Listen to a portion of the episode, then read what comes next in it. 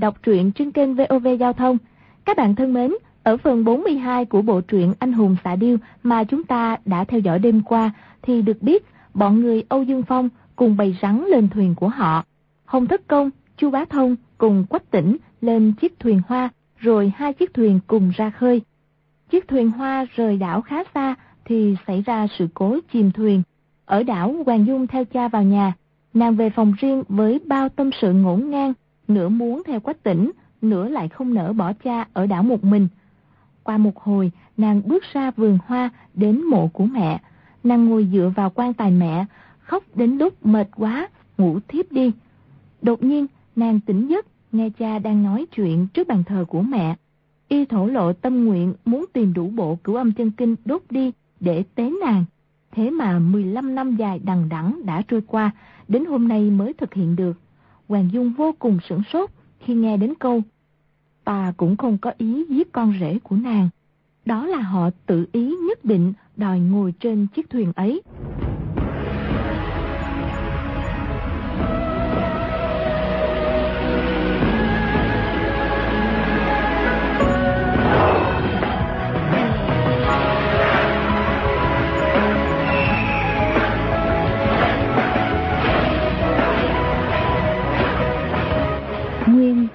Dược Sư đối với vợ tình thâm nghĩa trọng, lại thêm ái thê vì y mà chết.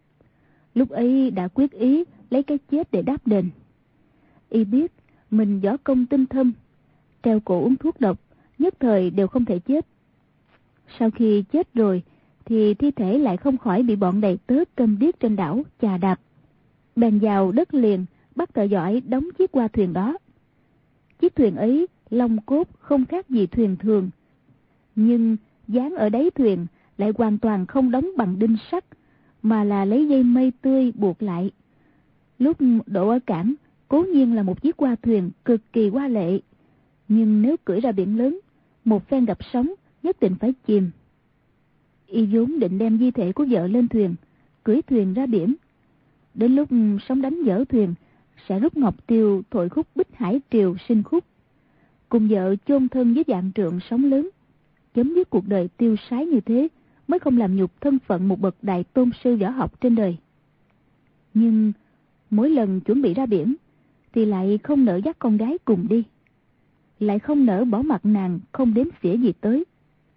Sau cùng, bèn xây dựng hầm mộ cho quan tài vợ xuống đó trước. Chiếc thuyền kia thì hàng năm vẫn sơn sửa lại nên lúc nào trông cũng như mới y định chờ khi con gái đã lớn, có nơi yên ấm, rồi sẽ làm như thế. Hoàng Dung không biết duyên do bên trong, nghe lời cha nói, hoang mang không hiểu. Chỉ nghe y lại nói tiếp. Lão ngoan nồng đã học thuộc lòng cửu âm chân kinh. Gã tiểu tử họ quách cũng đọc thuộc lòng không sai một chữ.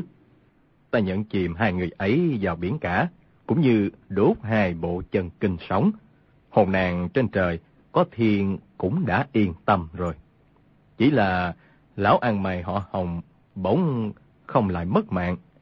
Không khỏi quá oan uổng. Vì nàng mà trong một ngày ta giết chết ba cao thủ để đền bù lại tâm nguyện của nàng ngày xưa. Ngày khác gặp nhau, nàng ác sẽ nói chồng nàng nói ra là làm. Đã hứa với vợ thì không gì không làm. Hoàng Dung nghe thấy nổi gai ốc, một luồng hơi lạnh dâng lên trong lòng. Nàng tuy không hiểu rõ đầu đuôi, nhưng đoán biết chiếc qua thuyền kia nhất định có sắp xếp cơ quan khéo léo tàn độc. Nàng vốn biết tài cha, chỉ sợ bọn quách tỉnh ba người lúc ấy đều đã gặp độc thủ. Trong lòng vừa quán sợ vừa đau xót, lập tức muốn sấn ra xin cha cứu mạng ba người. Chỉ là sợ tới mức nhũng cả chân, nhất thời không thể đứng lên, miệng cũng không kêu ra tiếng. Chỉ nghe cha cười dài thê lương, vừa như ca vừa như khóc, đi ra khỏi hầm mộ. Hoàng Dung định thần lại càng không nghĩ gì khác. Mình phải đi cứu tỉnh ca ca, nếu không cứu được y thì sẽ chết chung với y. Nàng biết cha tính tình cổ quái, đối với vợ lại càng yêu thương tới mức ngây ngốc. Nếu xin y nhất định vô dụng. Lúc ấy, chạy ra khỏi hầm mộ, ra thẳng bờ biển, nhảy lên thuyền nhỏ, gọi một người thuyền phu trên thuyền dậy, bảo y lập tức dương bườm ra biển. Chợt nghe tiếng gió ngựa vang lên, một con ngựa phóng mau tới, đồng thời tiếng tiêu của cha cũng đã văng vẳng vang lên. Hoàng Dung nhìn lên bờ, chỉ thấy con tiểu hồng mã của quách tỉnh đang phi tới dưới ánh trăng. Nghĩ con vật này bị bó buộc trên đảo, không thể thi triển tài năng đuổi rong ngàn dặm, nên ban đêm ra ngoài chạy nhảy. Nàng nghĩ thầm, trên biển cả mênh mông thế này, làm sao tìm được tỉnh ca ca chứ? Con tiểu hồng mã, cho dù là thần tuấn, nhưng rời khỏi mặt đất thì cũng hoàn toàn không làm được gì.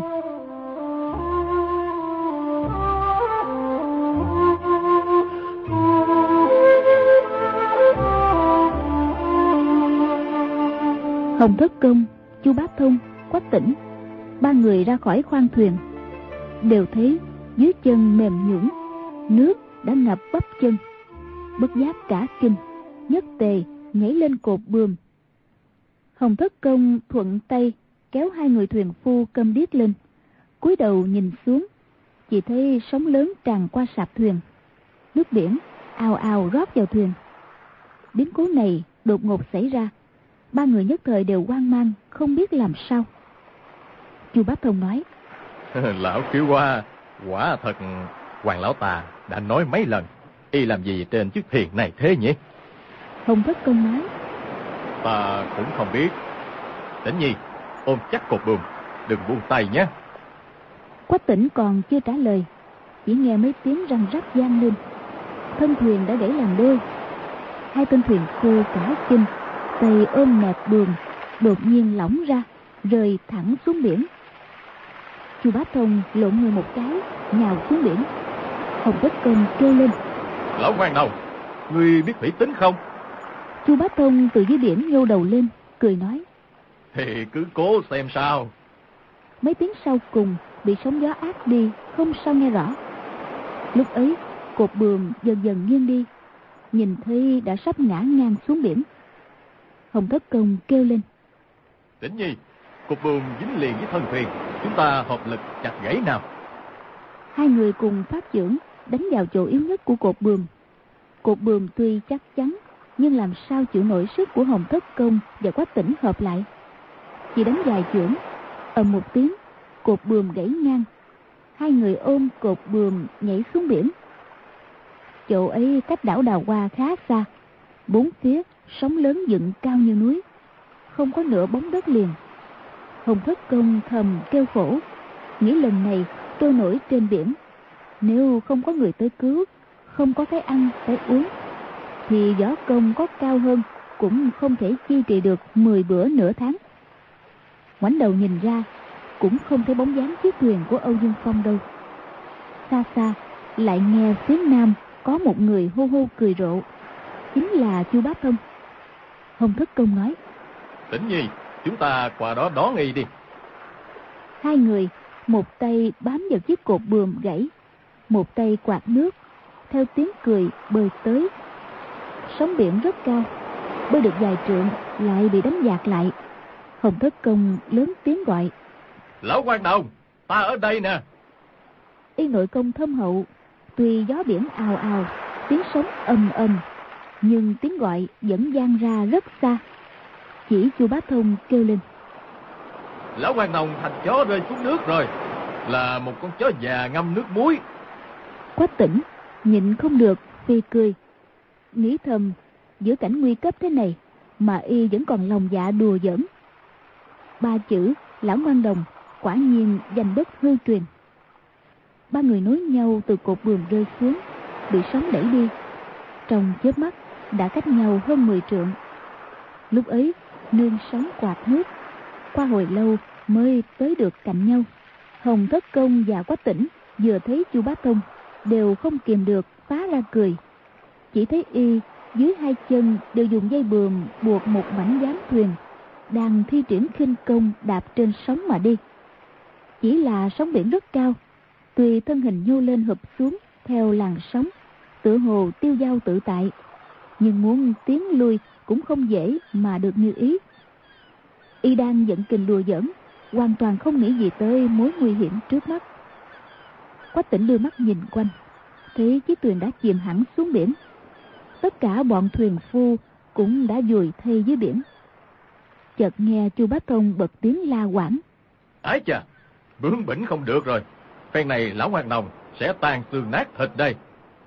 Hồng Thất Công và Quách Tỉnh nghe tiếng kêu của y có vẻ hốt hoảng, cùng hỏi.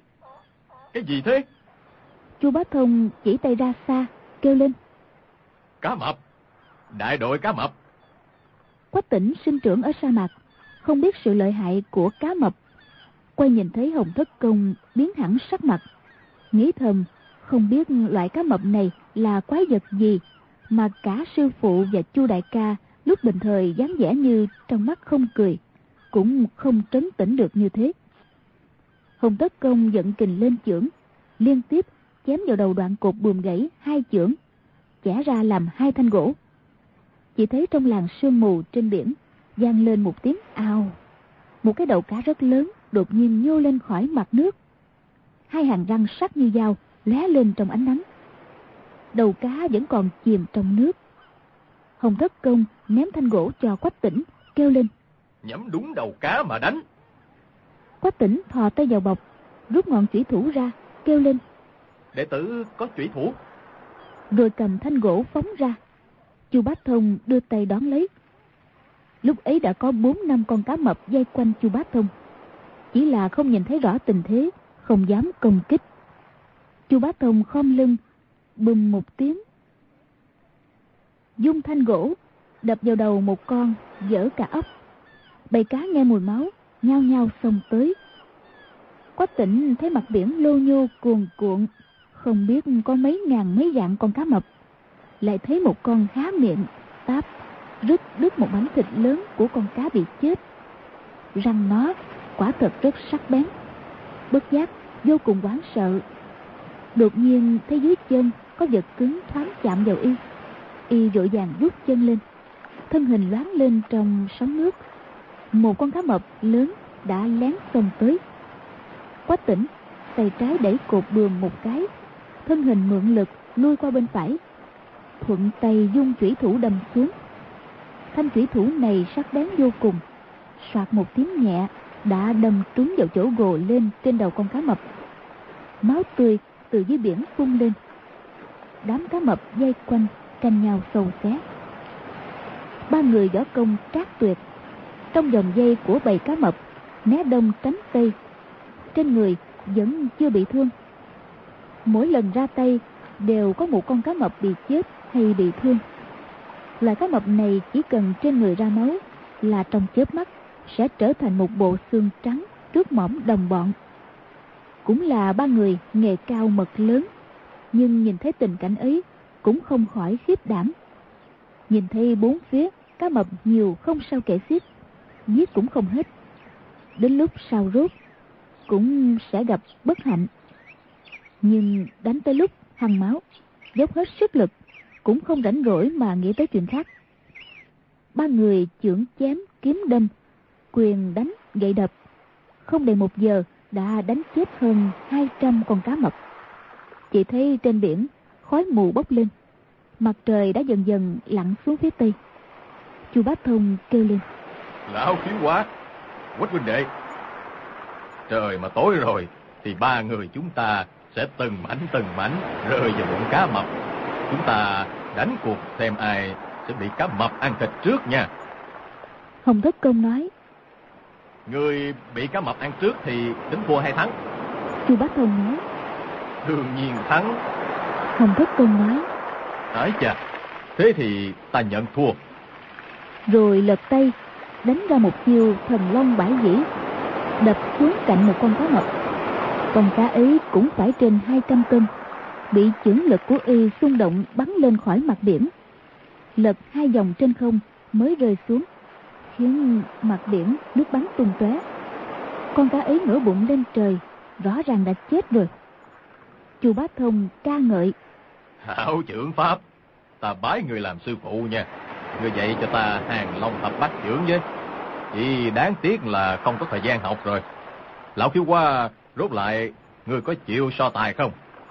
Hồng Tất Công cười nói. Tha lỗi cho ta, không thể bồi tiếp được. Chu Bá Thông hô hô cười rộ, hỏi Quách Tỉnh. Huynh đệ, ngươi có sợ không? Quách Tỉnh trong lòng quá tợt vô cùng sợ hãi, nhưng thấy hai người càng đánh càng trấn tĩnh. Lúc đọc chuyện sinh tử mà vẫn cười nói, tinh thần gì thế phấn chấn, mới nói. Lúc nãy thì sợ, nhưng bây giờ thì bớt rồi. Đột nhiên, thấy một con cá mập lớn há họng quẩy đuôi, hung dữ xông thẳng vào. Y nhìn thấy con cá mập này xông tới rất hung dữ, nghiêng người qua một bên, tay trái đẩy lên một cái. Đó là hư chiêu dụ địch. Con cá mập lớn kia quả nhiên mắc mưu. Nửa người nhảy lên khỏi mặt nước như bay, phóng lên đớp vào tay y. Quách tỉnh chủy thủ trong tay phải đâm ra, trúng giữa yết hầu con cá. Con cá mập ấy nhảy lên phía trên, đang lúc nhảy mau lên thì vừa đúng bị thanh chủy thủ rạch một đường dài trên bụng lập tức máu bắn tung tóe gan ruột đổ cả ra ngoài lúc ấy chu bá thông và hồng thất công cũng đã mỗi người giết thêm một con cá mập chu bá thông bị trúng chưởng của hoàng dược sư vốn chưa khỏi hẳn đánh nhau một lúc trước ngực lại đau buốt lên y cười lớn nói lão khiếu quá quách huynh đệ ta không thể bồi tiếp được chắc phải đi vào bụng cá trước một bước thôi.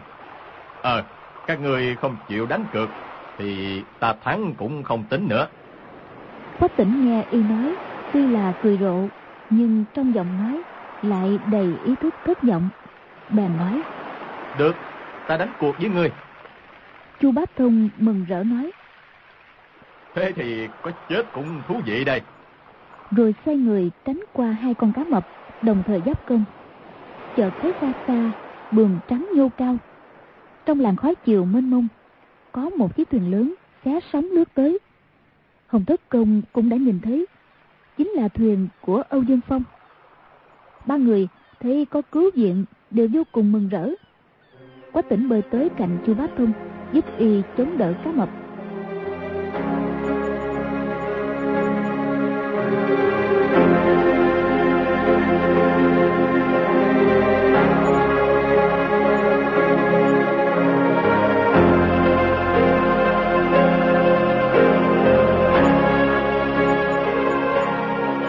Sau khoảng một bữa cơm, chiếc thuyền lớn đã tới gần, thả xuống hai chiếc mảnh nhỏ cứu ba người lên. Chu Bá Thông miệng thổ huyết vẫn không ngớt pha trò.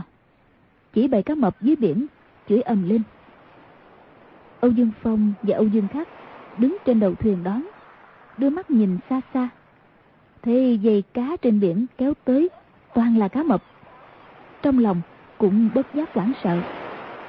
Chu Bá Thông không chịu nhận thua, y nói lão độc vật ngươi là người tới cứu chứ ta không kêu cứu tiếng nào đâu nha. Như thế không tính là ngươi cứu mạng ta đâu đó. Âu dương phong nói. Cái đó tự nhiên không cần kể. Hôm nay cản trở hứng thú của ba vị giết cá mập trong biển. Huynh đệ thật rất khó nghĩ. Chu bá thông cười nói. Thế cũng được ngươi cản trở nhã hứng của bọn ta. Nhưng lại tránh cho bọn ta khỏi vào bụng cá mập chơi đùa. Hai điều cũng ngang nhau, không ai làm mất lòng ai. Âu Dương Khắc và đám xà nô lấy một tảng thịt bò lớn làm mồi, móc vào lưỡi câu sắt thả xuống. Giây lát đã câu được bảy tám con cá mập lớn. Hồng Tất Công chỉ cá mập cười nói. Được, ngươi không ăn được bọn ta, vậy thì phải để bọn ta ăn thịt ngươi. Âu Dương Khắc cười nói. Tiểu Điệt có cách để Hồng Bá Phụ trả thù. Rồi sai người chuốt một chiếc côn gỗ lớn, nhọn, hai đầu. Dùng thương sắt cậy miệng cá mập ra. Chống côn gỗ vào giữa hai hàm, rồi ném từng con, từng con xuống biển. Chu Bá Thông cười nói. Nếu như thế thì nó vĩnh viễn không bao giờ ăn được nữa. Có khi 10 ngày nửa tháng cũng chưa chết. Quách tỉnh nghĩ thầm. Độc kế như vậy chỉ có y mới nghĩ ra thôi. Lũ cá mập ấy bị chống vào hàm, cứ từ từ chết đói giữa biển. Mùi vị ấy thật khó mà chịu nổi.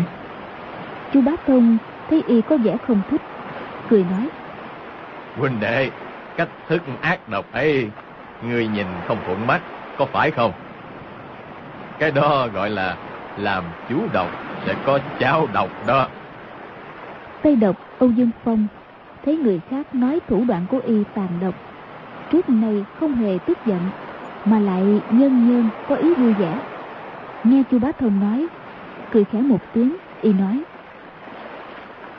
Lão ngoan đầu, đó chỉ là chơi trò đùa một chút thôi, chứ so với bản lĩnh của lão độc vật thì còn thua ta lắm.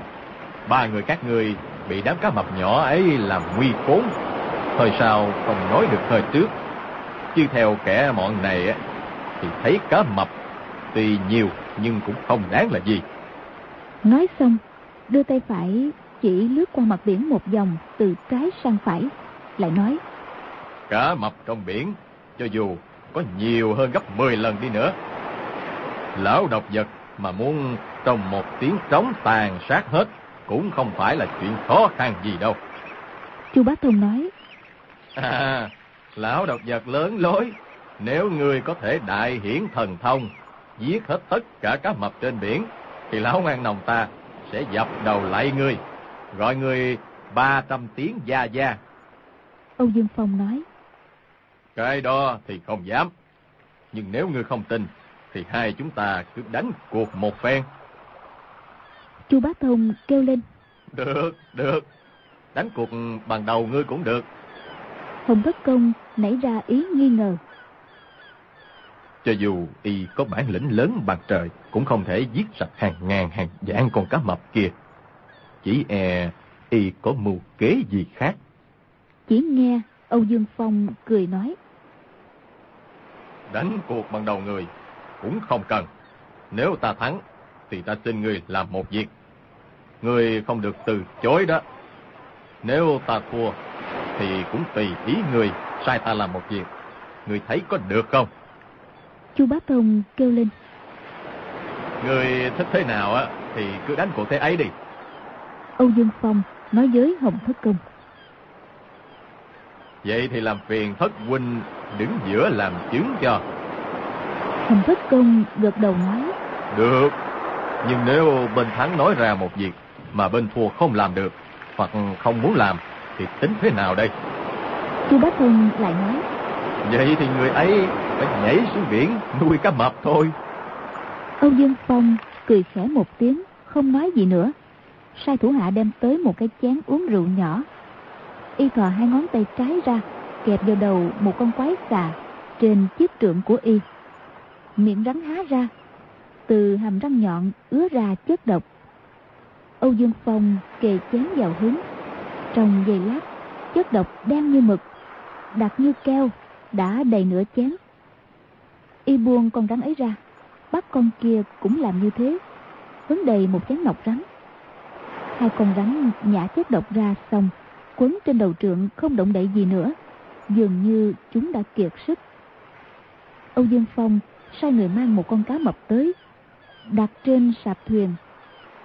Tay trái kéo hàm trên con cá lên, chân phải đạp vào hàm dưới, bắt nó há miệng ra.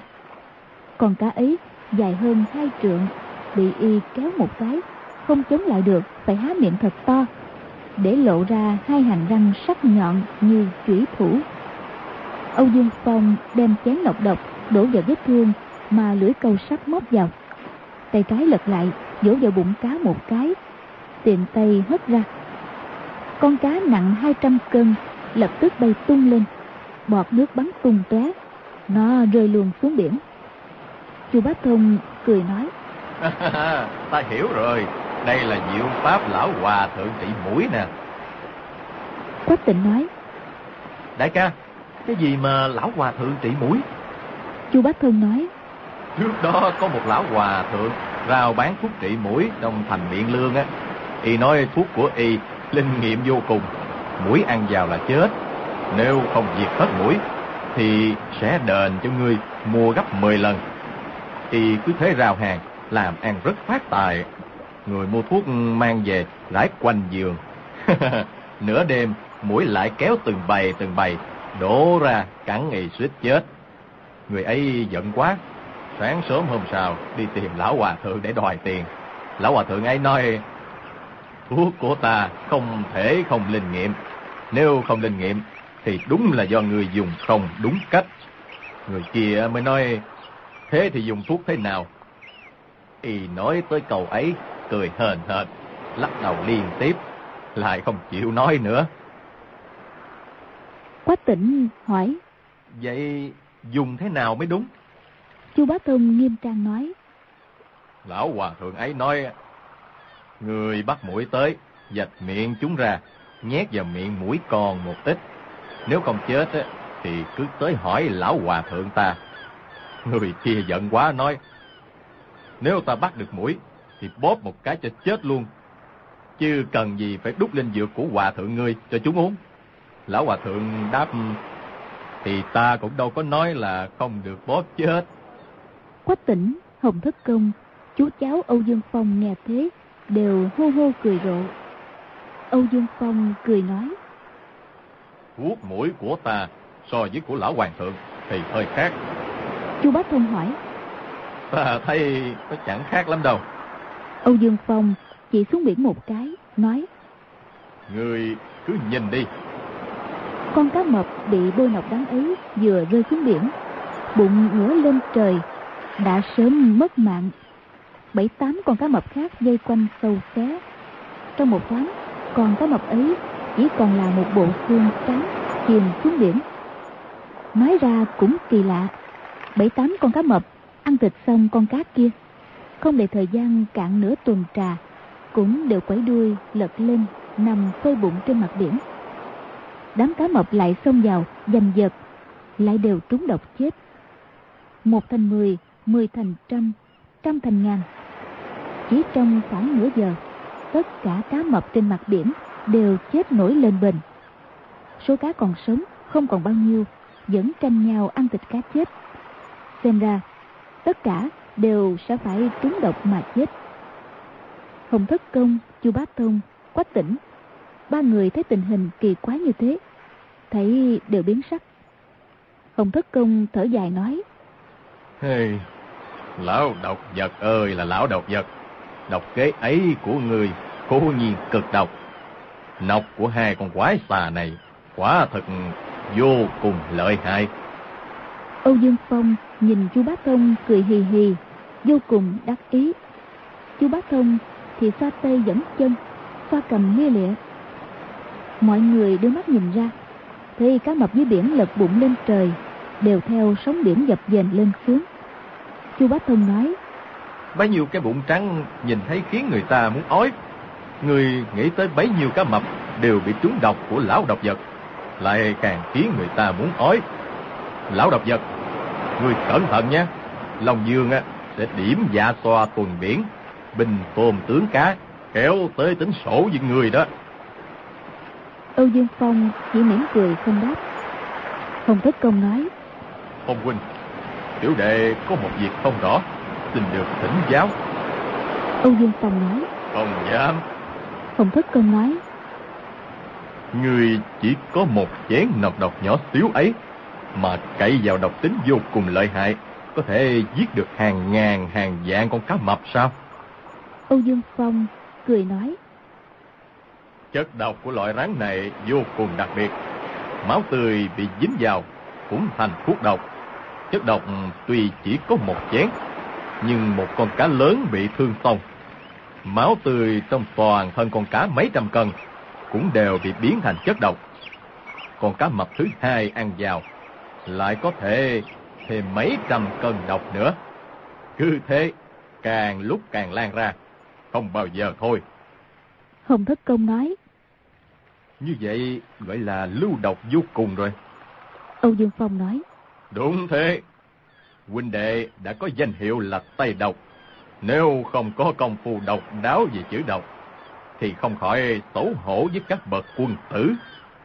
trong lúc trò chuyện, đàn cá mập lớn đã chết sạch. Số cá mập nhỏ trong đàn, lúc ấy nếu không chết cũng đã trốn sạch.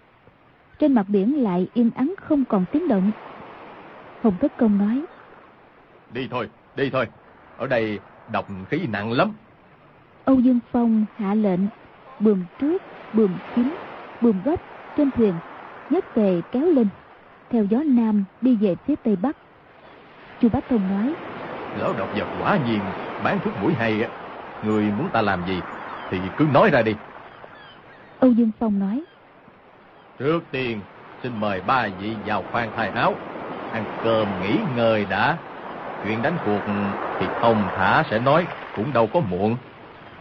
Chu Bá Thông tính rất nóng nảy, kêu lên. Không được, không được à. Người phải nói ra ngay lập tức. Còn ấp a ấp úng cái gì chứ? Nếu người làm lão ngoan đồng tức chết, thì người sẽ bị thiệt. Không quan hệ gì tới ta đâu đó. Âu Dương Phong cười nói, Nếu thế thì mời bá thông huynh theo ta.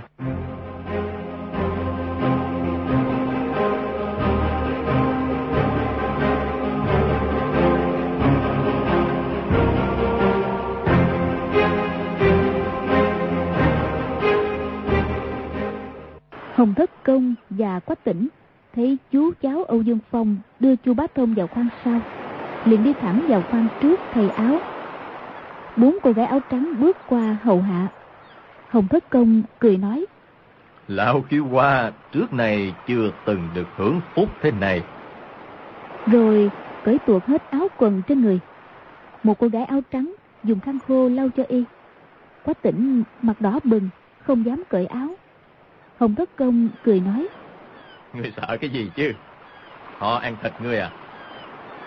Hai cô gái áo trắng bước lên định cởi giày tháo dây lưng cho y.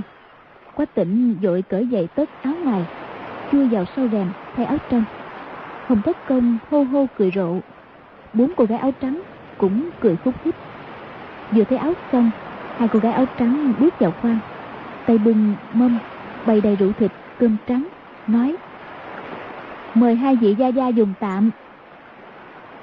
Hồng Thất Công xua tay nói Các người ra ngoài đi. Lão kiêu quá nhìn thấy dung mạo xinh đẹp của các người thì không nuốt trôi được đâu. Các cô gái cười cười bước ra Khép cửa khoan lại Hồng Thất Công bưng rượu và thức ăn Đưa lên mũi Hít hít mấy cái Rồi hạ giọng nói Đừng ăn là tốt. Lão độc vật quỷ kế đà đoàn. Chỉ ăn cơm thôi thì không sao. Rồi mở nút hồ lô trên lưng ra Ưng ực ưng ực Uống mấy hớp rượu Cùng quách tỉnh Mỗi người ăn ba bát cơm lớn Đổ hết mấy bát thức ăn xuống khe gián thuyền Quách tỉnh hạ giọng nói Không biết y định làm gì chu đại ca nữa. Hồng Thất Công nói Chắc chắn không phải là chuyện hay đâu. Phen này, lão ngoan đồng rắc rối lớn rồi. Cửa khoang từ từ mở ra. Một cô gái bước vào nói, Chu lão gia mời quách gia Tới khoang sau nói chuyện à Quách tỉnh nhìn sư phụ một cái, Rồi theo cô ta bước ra khỏi khoang. Theo mạn thuyền bên trái Dòng ra khoang sau. Cô gái kia gõ khẽ lên cửa khoang sau ba cái.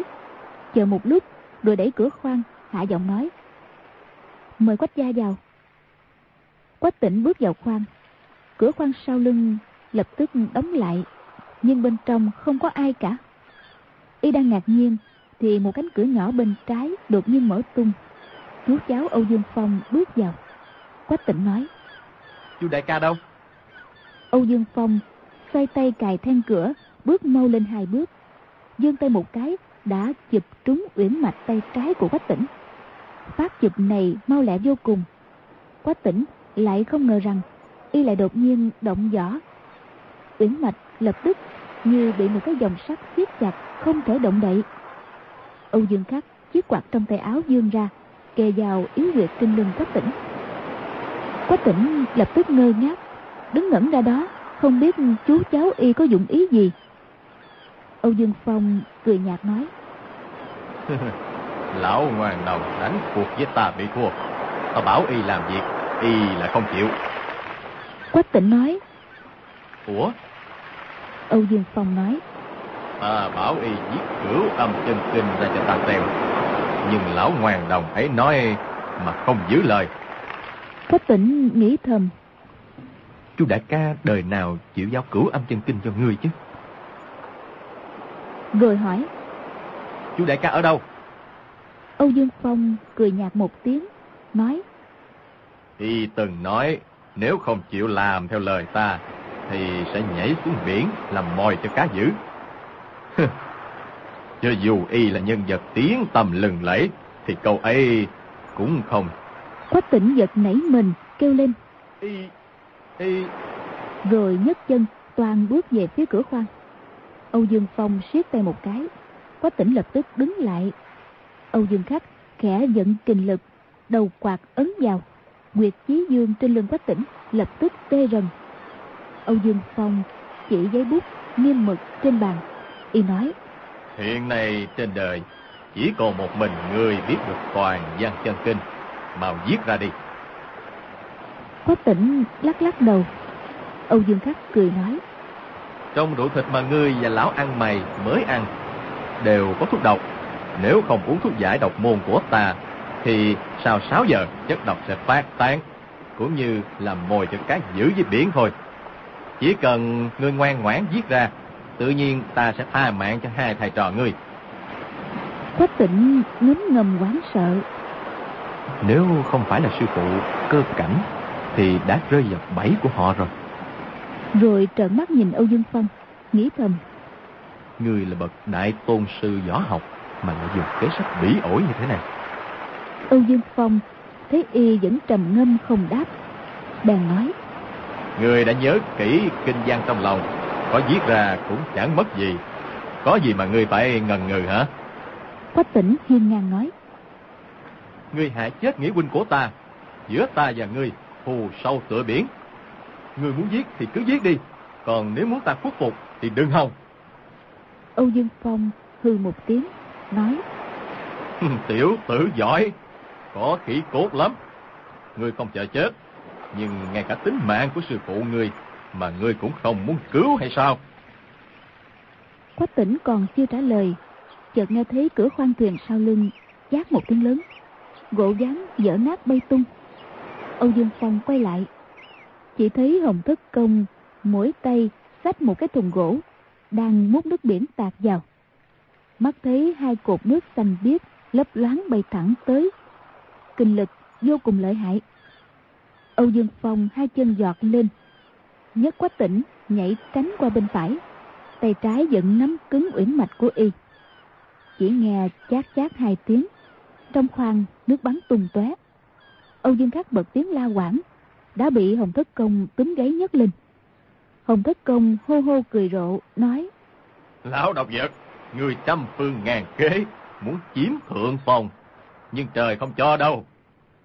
Âu Dương Phong thấy cháu rơi vào tay y. Lập tức cười nói. Thất huynh, người lại muốn đo lường công phu của huynh đệ à? Chúng ta lên bờ hãy đánh nhau cũng chưa muộn mà. Hồng Thất Công cười nói. Người thân thiết với gã đồ đệ của ta như thế, để làm gì hả? Sao cứ nắm tay y, không chịu buông ra thế? Âu Dương Phong nói. Ta đánh cuộc với lão ngoan đồng. Ta đã thắng rồi phải không? Người đứng giữa làm chứng phải không? Lão ngoan đồng không chịu giữ lời, thì ta cứ hỏi người thôi chứ sao? Hồng Thất Công liên tiếp gật đầu, nói. Không sai, lão ngoan đồng đâu? Quách tỉnh, trong lòng vô cùng đau xót, nói. Chu đại ca bị y ép nhảy xuống biển chết rồi. Hồng Thất Công cả kinh, sách Âu Dương Khắc dọt ra khỏi khoang thuyền. Nhìn quanh một vòng, nhưng chỉ thấy sóng biển mênh mông, không thấy tung tích bóng dáng của Chu Bá Thông đâu. Âu Dương Phong kéo tay Quách Tỉnh, cũng cùng lên sạp thuyền, buông tay ra nói. Quách Hiền Điệt, công phu của người còn kém lắm. Người ta vừa dương tay một cái như thế, người đã bị người ta sắp xếp. Về học thêm với sư phụ 10 năm nữa, rồi hãy qua lại giang hồ nha. Quách tỉnh đang lo lắng cho sự an nguy của chu Bá Thông, cũng không đến xỉa gì tới lời chăm chọc của y. Trèo lên cột bường, nhìn quanh bốn phía. Hồng Thất Công nhấc Âu Dương Khắc lên, ném về phía Âu Dương Phong, vừa nói. Lão độc vật, người bất tử lão ngoan đồng, thì sẽ có người của phái toàn chân tới tính sổ với người. Người võ công có cao cường hơn, cũng chưa chắc chống được toàn chân thất tử hợp công đâu. Âu Dương Khắc không chờ thân hình rơi xuống đất, tay phải chống xuống đất một cái đã đứng người lên chửi thầm. Ăn mày thối tha. Giờ này ngày mai chất độc trong người ngươi phát tác sẽ phải bò rạp với chân ta mà xin cứu mạng kìa. Âu dương phong cười khẽ một tiếng y nói. Lúc bấy giờ thì ngươi là người đứng giữa làm chứng. Cũng không khỏi có liên quan đâu. Không thất công nói được rồi. Đến lúc ấy, ngọn đá cẩu bổng của ta sẽ đánh con chó bị rơi xuống nước. Âu dương phong chắp hai tay một cái, bước vào khoang thuyền.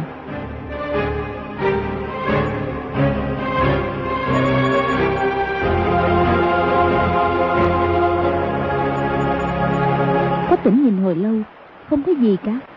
Chỉ đành nhảy xuống mui thuyền. Kể lại chuyện âu dương phong buộc y dứt chân kinh ra cho sư phụ nghe hồng thất công gật gật đầu nhưng không nói gì nghĩ thầm. Lão động vật trước nay hành sự không bao giờ chịu ngừng giữa đường không được chân kinh quyết không chịu thôi. Gã đệ tử này của mình sẽ bị y quấy nhiễu làng nhằng nữa. Quách tỉnh nghĩ tới chu bá tông bị mất mạng bật tiếng khóc lớn. Hồng thất công cũng thấy đau xót thấy chiếc thuyền đi mau về hướng tây qua hai ngày nữa sẽ có thể nhìn thấy đất liền. Y sợ âu dương phong lại hạ độc vào đồ ăn thức uống. Bèn vào thẳng nhà bếp, cướp lấy một mớ cơm và thức ăn. Cùng quách tỉnh ăn no một bữa, rồi lăn ra ngáy khò khò. Chú cháu âu dương phong chờ đến sau giờ ngọ hôm sau. Thế đã qua bảy tám giờ mà thầy trò hồng thất công vẫn yên ắng không có động tĩnh gì. Âu dương phong bắt đầu lo lắng chỉ sợ hai người sau khi chất độc phát tác đã gắn gượng không chịu kêu lên lão ăn mày bị chất độc chết thì rất đúng ý của mình. Nhưng hạ độc để quách tỉnh chết thì lại rất sai lầm. Của âm chân kinh từ đây sẽ bị thất truyền. Y bàn tới nhìn trộm qua khe cửa, chỉ thấy hai người đang vô sự ngồi dưới đất trò chuyện. Hồng thất công giọng nói vẫn gian rền trung thiếu sung mãn y nghĩ thầm. Nhất định lão ăn mày cơ cảnh chưa bị trúng độc. Y tuy có nhiều độc vật nhưng chỉ muốn hạ độc cho hồng thất công chứ không làm hại tới quách tỉnh. Cho nên nhất thời cũng khổ tâm vì không có kế gì hay. Hồng thất công đang nói với quách tỉnh về những việc làm của cái bang.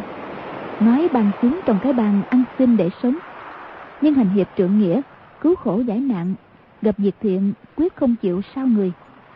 Chỉ làm việc tốt, nhưng hết sức không muốn để người ta biết. Y lại nói tới quy củ tuyển chọn người kế thừa chức ban chủ cái bang. Y nói, đáng tiếc là ngươi không thích làm ăn mày. Nếu không thì nhân phẩm như người trong bang ta chưa có ai hơn được.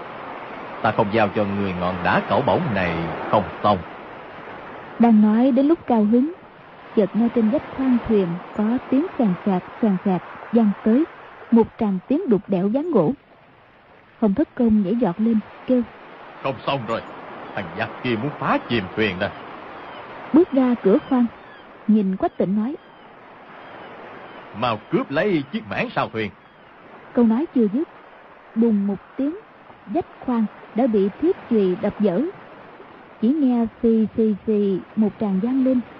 Không phải là nước tràn vào mà là mấy chục con phúc xà hồng thất công cười mắng. Lão động vật dùng rắn tấn công đây. Tay phải dùng ra liên tiếp phóng kim sắc ra. Mấy chục con phúc xà đều bị găm cứng lên gián thuyền. Đau đớn rít lên phì phì thân hình quằn quại nhưng không trường lên được nữa. Có tỉnh nghĩ thầm dung nhi tuy cũng biết tuyệt kỹ mãn thiên hoa vũ nhưng so với sư phụ thì còn thua xa. Kế đó từ chỗ gách dở lại có mấy mươi con phúc xà bò vào. Hồng thất công phóng kim sắc ra. Số phúc xà bò vào lại bị đóng đinh tất cả xuống gián chợt nghe tiếng sáo chua đắng di du không dứt. Đầu đắng chen chúc càng lúc càng đông. Hồng thất công giết tới lúc say máu kêu lớn. Lão độc vật cho ta rất nhiều tấm bia để luyện công thế này. Đúng là không còn gì tốt bằng. Quờ tay vào túi nắm một nắm kim sắt, lại thấy số kim còn lại chỉ còn lưa thưa không có bao nhiêu. Giật nảy mình thấy rắn độc vẫn còn ung ung kéo vào không dứt. Đang nghĩ cách chế ngự chợt nghe một tiếng lách cách vang lên. Hai cánh cửa gỗ đổ vào trong khoang. Một luồng chưởng phong đánh mạnh tới hậu tâm quách tịnh đứng bên cạnh sư phụ. Chỉ thấy trưởng phong dữ tợn không kịp quay lại. Trước tiên, dùng tay đẩy ra, đánh trả một chiêu. Chỉ thấy đòn tới hung mãnh dữ tợn bèn đem hết sức bình sinh, đón đỡ. Âu dương phong thấy một chưởng ấy, lại không đánh ngã được y. Hừ một tiếng, thoáng kinh ngạc, y bước lên, lật chưởng chém ngang ra. Quách tịnh biết, thẳng thắn đón đỡ nữa thì không nổi lúc ấy, trưởng trái phất qua, tay phải xuyên lên, đánh thẳng vào nách trái âu dương phong. Âu dương phong lúc ấy không dám ra vẻ bề trên. Trần giai thu trưởng chém xuống cổ tay của y. Có tỉnh, có tình thế nguy hiểm. Chỉ cần để âu dương phong giữ chặt cửa khoang, rắn độc lại không ngừng tràn vào. Mình và sư phụ ắt phải chịu bất hạnh. Lúc ấy tay trái ra sức đón đỡ, tay phải phát trưởng tấn công y tay trái gạt ra, tay phải đánh tới. Bên trái hư, bên phải thực sử dụng công phu chu bá thông truyền thụ cho. Âu dương phong trước nay chưa từng thấy quyền lộ chia ra hai bên đánh đỡ như thế. Bất giác sửng sốt, lại bị quách tỉnh liên tiếp đánh mấy chiêu. Nói về công phu thật sự, thì cho dù quả có hai quách tỉnh đi nữa, lấy hai địch một cũng không phải là đối thủ của âu dương phong chỉ là lộ số quyền pháp của y quả thật rất kỳ lạ, lại vô cùng bất ngờ. Trong mấy chiêu đã chiếm được thượng phong. Tay độc âu dương phong nổi tiếng mấy mươi năm, rốt lại vẫn là đại sư võ học. Sau khi sửng sốt, cũng đã nghĩ được cách đối phó. Quát lớn một tiếng, song trưởng y cùng xô ra. Quách tỉnh chỉ dựa vào tay trái thì muôn ngàn lần không chống nổi. Trước mắt đã bị y bức bách lùi lại phía sau mà sau lưng thì bầy rắn đã phì phì tràn tới. Hồng thất công quát lớn. Hay lắm hay lắm. Lão độc vật người không đánh được cả gã đồ đệ nhỏ của ta thì còn anh hùng hảo hán gì nữa? Giọt người lên dùng chiêu phi long tại thiên nhảy giọt qua đầu hai người. Phi chân đá vào chân âu dương khắc trước mặt xoay người đánh một chiêu chẩu quyền vào hậu tâm âu dương phong. Âu dương phong như người trả đòn chưởng lực bức bách quách tỉnh cũng vì thế mà giảm sút. Quách tỉnh nghĩ thầm sư phụ về công lực có thể đối địch với y mà cháu y hiện đã không phải là đối thủ của mình. Lấy hai chống hai bên mình chắc thắng không còn gì nghi ngờ nữa rồi. Tinh thần lập tức phấn chấn. Chưởng cước như mưa bay gió cuốn tấn công âu dương phong tới tấp. Hồng thất công lúc ác đấu vẫn đưa mắt nhìn khắp sáu phía thấy hơn 10 con phúc xà đã bò tới sau lưng quách tỉnh. Trong chớp mắt là giọt lên cắn người. Y dội kêu tỉnh nhi ra ngoài mau. Ra chiêu càng nhanh đón đỡ hết tất cả chiêu số của âu dương phong. Âu dương phong trước sau đều thụ địch cảm thấy lép dế nghiêng người tránh ra để có tỉnh giọt ra ngoài khoang lại đánh nhau với hồng thất công dài chiêu. Hàng ngàn con rắn đã bỏ đầy sạp thuyền. Hồng thất công chửi. Dùng bọn súc sinh này làm trợ thủ không biết xấu hổ. Nhưng đám phúc xà tràn tới càng lúc càng nhiều. Trong lòng cũng phát gợn. Tay phải múa ngọn đá cẩu bổng lên đánh chết hơn 10 con phúc xà. Kéo tay có tỉnh một cái chạy về phía cột buồm. Âu dương phong kêu thầm không hay. Hai người này mà lên cột buồm thì nhất thời không làm gì được họ. Rồi giọt ra cản trở. Hồng thất công đánh mạnh hai chưởng tiếng gió dù dù âu dương phong dung quyền đón đỡ quách tỉnh lại sớm tới giúp đỡ. Hồng thất công kêu lên. Lên cột buồm mau đi. Quách tỉnh nói. Con đánh chết cháu y để trả thù cho chu đại ca. Hồng thất công vội nói.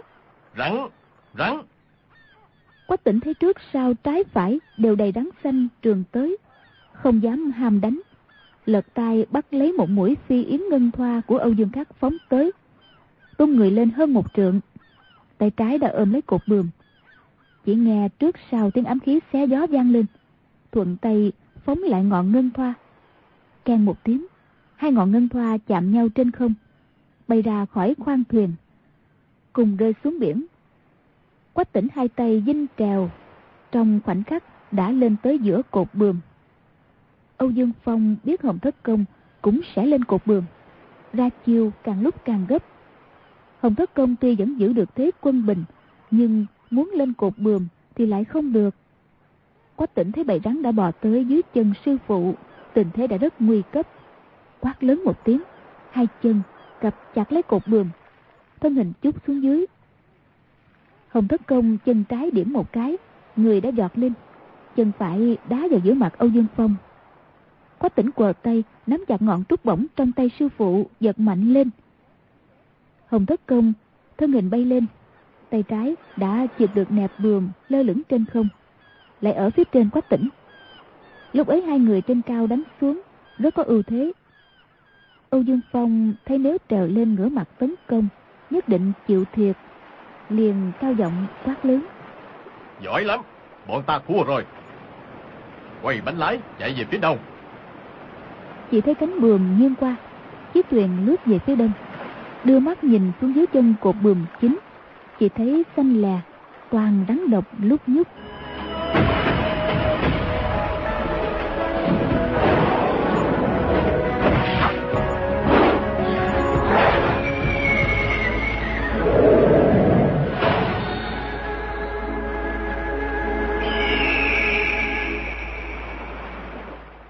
Bạn thân mến, Hồng Thất Công, Quách Tỉnh phải xoay sở như thế nào? Mời quý vị và các bạn nghe phần đọc truyện tiếp theo vào chương trình đêm mai. Mọi góp ý cho chương trình, quý vị hãy gửi vào hộp thư điện tử đọc truyện vov a gmail.com quý vị nhé. Đến đây thì xin chào tạm biệt và hẹn gặp